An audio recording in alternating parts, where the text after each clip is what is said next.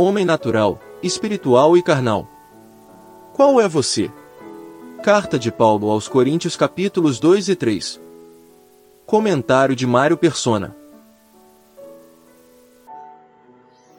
No capítulo anterior, no capítulo 2, o apóstolo apresentou de onde vinha a sabedoria ou conhecimento que ele, que ele compartilhava. E é importante esse, o que ele diz, porque aí a gente aprende que a Bíblia é literalmente a palavra de Deus. Um versículo muito importante, quando ele fala no versículo 12: Mas nós não recebemos o Espírito do mundo, mas o Espírito que provém de Deus, para que pudéssemos conhecer o que nos é dado gratuitamente por Deus, as quais, as quais coisas também falamos não com palavras de sabedoria humana, mas com as palavras, subentendido aí, que o Espírito Santo ensina, comparando as coisas espirituais com as espirituais.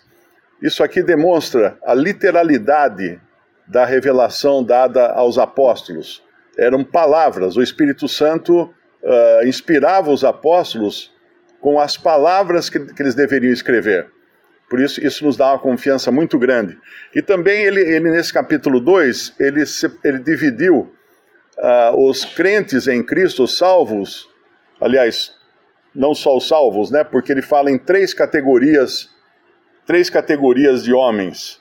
No versículo 14, o homem natural, esse é o, in, o inconverso, né? esse que não, não, não é convertido ainda. O homem espiritual, no versículo 15 do capítulo 2, que discerne bem tudo, ele de ninguém é discernido.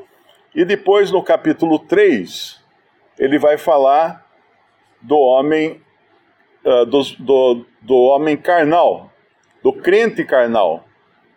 É importante entender aqui que esse daqui, eu, irmãos, eu, irmãos, ele chama de irmãos, não vos pude falar como a espirituais, mas como a carnais, como a meninos em Cristo. Com leite vos criei, e não com carne, porque ainda não podíeis, nem tampouco ainda agora podeis. E não eram só os coríntios que estavam nessa condição. Quando nós lemos a, a Hebreus capítulo 5, nós encontramos uma, uma exortação semelhante. Versículo 12 porque devendo já ser mestres pelo tempo, ainda necessitais de que se vos torne a ensinar quais sejam os primeiros rudimentos das palavras de Deus, e vos haveis feito tais que necessitais de leite e não de sólido mantimento. Então, aqui ele chama de carnais, ou de meninos em Cristo, que não, não suportavam ainda um alimento sólido, uh, que já deveriam suportar, não é?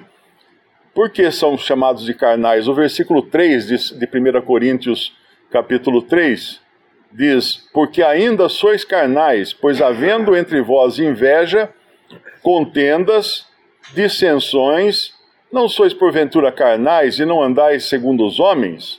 Porque dizendo um, eu sou de Paulo, e, eu, e outro, eu de Apolo, porventura não sois carnais? Quem é Paulo? Quem é Apolo, senão ministros? Pelos quais cresces e conforme o que o Senhor deu a cada um. Eu plantei, Apolo regou, mas Deus deu o crescimento. Então eles estavam, eles estavam se dividindo em partidos, eles estavam se dividindo em preferências pessoais. E a gente aprende que não estavam se dividindo, uns dizendo que iam seguir Paulo e outros dizendo que iam seguir Apolo. Porque o que Paulo escreve aqui é apenas um exemplo ele no capítulo 4, ele vai ele vai dar ele vai dar uma explicação do porquê que ele usou o nome dele e o nome de Apolo no versículo capítulo 4 de 1 Coríntios, versículo 6. E eu, irmãos, apliquei estas coisas por semelhança, por semelhança, como exemplo, a mim e a Apolo, por amor de vós, para que em nós aprendais a não ir além do que está escrito não vos ensoberbecendo a favor de um contra outro. Ou seja, ele não quis expor os irmãos, os nomes dos irmãos que realmente estavam encabeçando essas divisões entre os coríntios. Então, para não expor quem eram essas pessoas, ele usou o seu próprio nome e o nome de Apolo como exemplo, como ilustração. E no versículo 7 de 1 Coríntios 4, ele fala algo também que é muito, muito importante, porque quem te faz diferente, quem te diferencia, e que tens tu que não tenhas recebido? E se o recebeste, por que te glorias como se não o houveras recebido?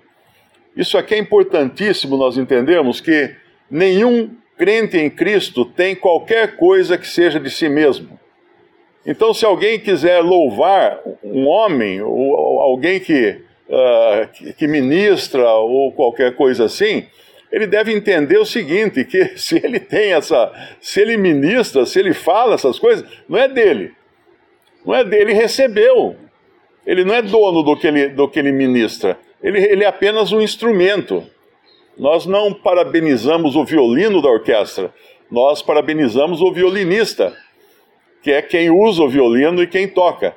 Assim deve ser também entre os salvos por Cristo.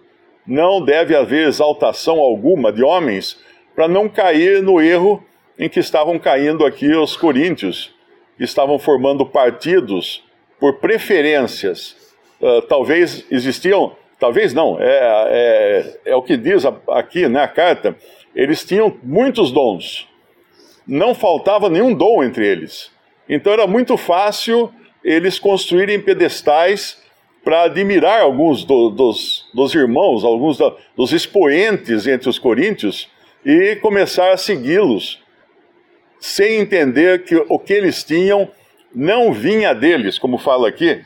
Eu, irmão, uh, no versículo 7, de 1 Coríntios 4, porque quem te faz diferente, e que tens tu que não tenhas recebido? E se o recebeste, por, por que te glorias como se não houveras recebido?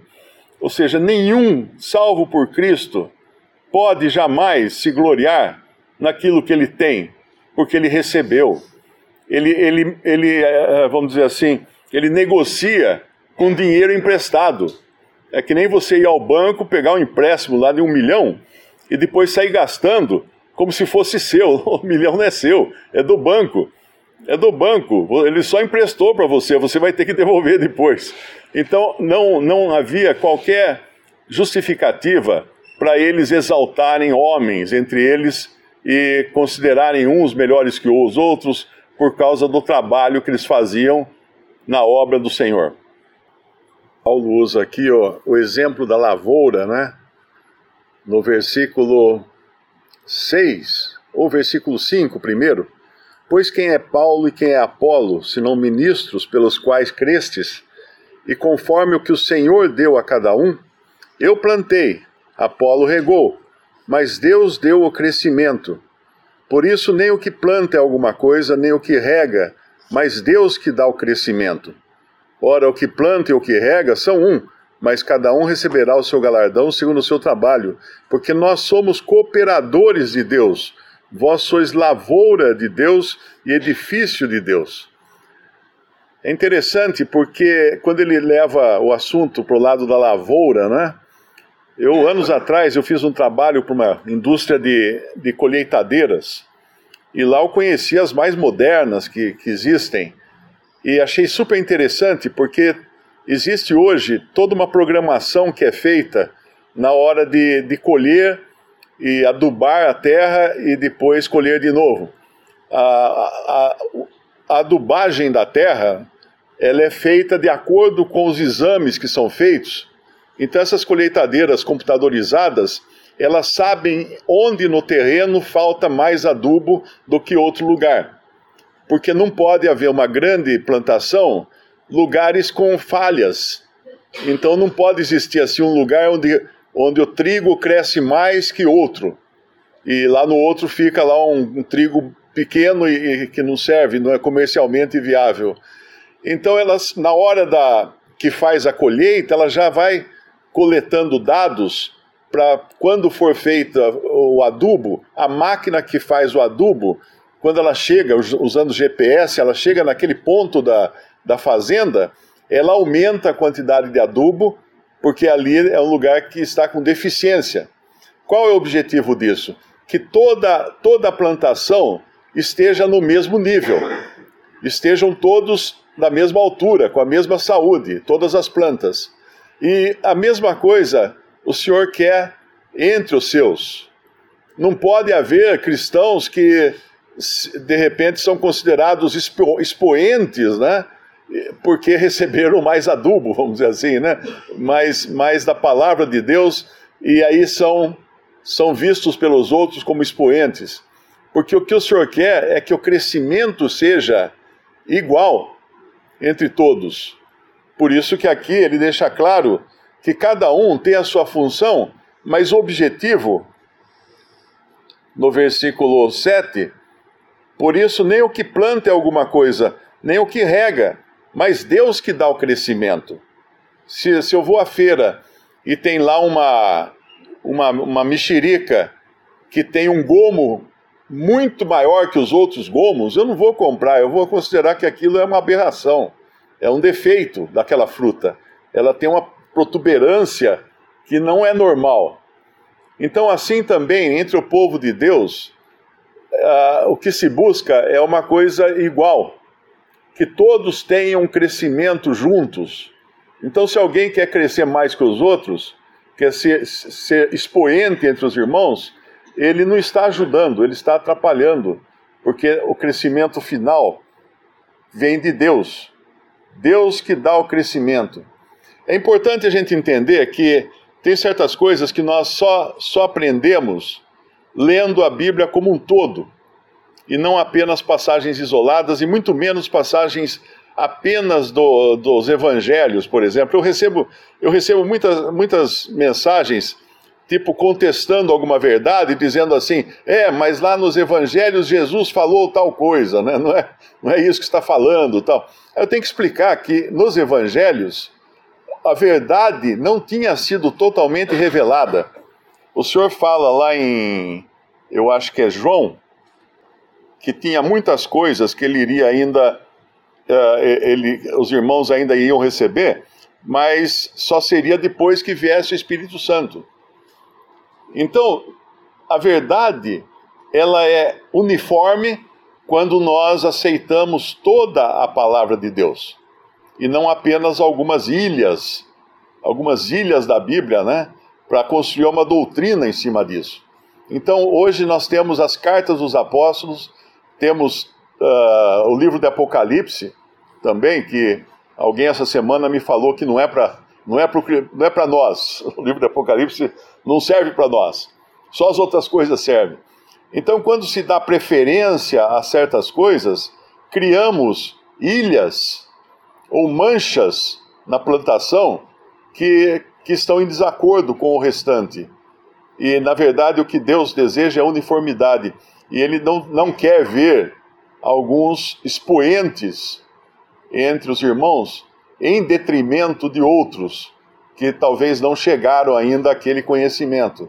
Tem um versículo que eu acho que é em Filipenses, eu acho que é Filipenses, vamos ver se eu acho aqui, uh, onde diz alguma coisa assim, se nós que somos nós que somos perfeitos, eu acho que é a linguagem que ele fala, uh, deixa eu ver se eu acho aqui na, na chave, Filipenses 3,15, exato. Por isso, todos quantos já somos perfeitos, essa palavra perfeito, ela deve ser entendida no sentido de maduros. Todos quantos somos maduros, sintamos isto mesmo. E se sentis alguma coisa de outra maneira, também Deus vô-lo revelará. Então nós entendemos que existem sim diferenças entre o entendimento de muitas coisas, não é? Eu mandei esse versículo para um irmão que ele não entendia do mesmo jeito que eu entendia uma certa, uma certa passagem da Bíblia. E eu falei, ah, então descanse, né? Fique, fique tranquilo. E citei essa passagem. Não, não querendo me, me exaltar, dizendo assim, eu sou perfeito, você não é. Na verdade, não é isso. Porque aqui fala de maturidade. Então, quando há diferenças, que não são coisas gritantes ou, ou que, ou que venham a, a depreciar a pessoa do Senhor Jesus Cristo, as verdades fundamentais da palavra de Deus, nós simplesmente apresentamos isso ao Senhor e descansamos, como deveriam fazer aqui os coríntios, e não tomar partido. Ah, eu gosto do, do ministério daquele irmão porque ele fala assim, ah, eu gosto daquele outro porque ele fala assado. Não, orar para que o Senhor que dá o crescimento não permita que aconteçam essas manchas menos adubadas do, da plantação.